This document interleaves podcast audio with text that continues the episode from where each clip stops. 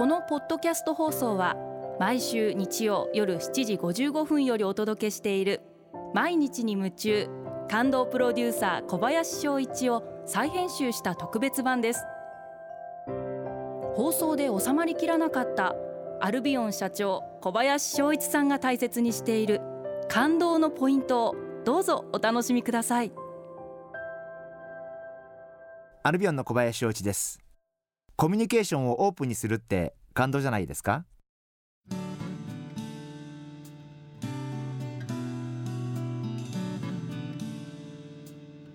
私はあのブログとツイッターをやっていて本当にたくさんの方々からいいねをしていただいたりコメントをいただいたりあの本当にいつもとてもありがたいなというふうに思っております。このラジオの番組も全てのコメントには目を通してますんであの全ての方にお返事はできないんですがまあできる限り、えー、これからもお返事をしていきたいなそんなふうに思っています。あのこれは会社でも一緒でやっぱりコミュニケーションをなるべくオープンにしてあげる。そして嘘をつかない。なるべくガラス張りで全てを見せてあげる。それは仕事でもあるいは家族に対してもなるべくコミュニケーションをオープンにしてあげるということが大切なのかな。それが本当の意味で信頼関係につながっていくんじゃないかな。あのそんなふうに思ってます。まあうちの会社の場合にはあまりにもコミュニケーションがオープンすぎてたまにあの休暇中に会社メンバーがどっかのバーで飲んでいてあのいきなり社長を呼び出したりするようなこともあのたまにあるんですけど、まあ、そこまで行くのはちょっと自分もどここまでコミュニケーションがなんかフランクなのもどうかな、まあ、そこまで、まあ、気さくだと思われているのも嬉しい反面なぜここで私がいきなり夜中に夜に呼び出されるのかなという思いもしないではないんですけれどもまあでもあのそういう関係で会社メンバーとそういう関係で入れるっていうのはすごくいいことじゃないかなそんなふうに思ってます。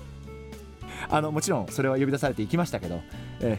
ー、そして行って長居してしまったという本当に行って帰ってきたと本当はその後後悔することもたまにあるんですけどまあでもそうやって実はあの以前はあの本当に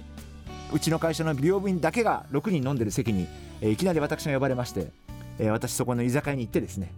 えー、みんなの思いとかまあ多少の愚痴だったりまあそういうのを一生懸命、えー、聞いたことがあるんですけどその時ふと思ってですねそういえば上司が一人もいないなと。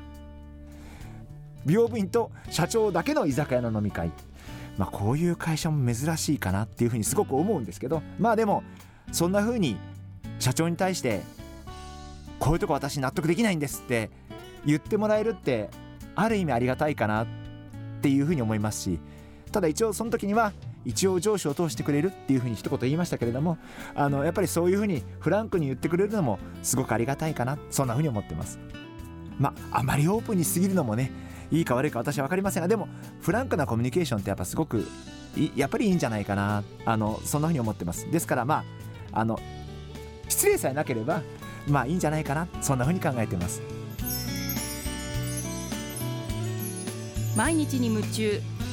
感動プロデューサー小林翔一ではあなたからの仕事のお悩みを受け付けています。番組ホームページにあるメッセージフォームから送ってください。お送りいただいた方の中から抽選で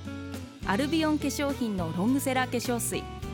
薬用スキンコンディショナーエッセンシャルとソープをセットでプレゼントいたします。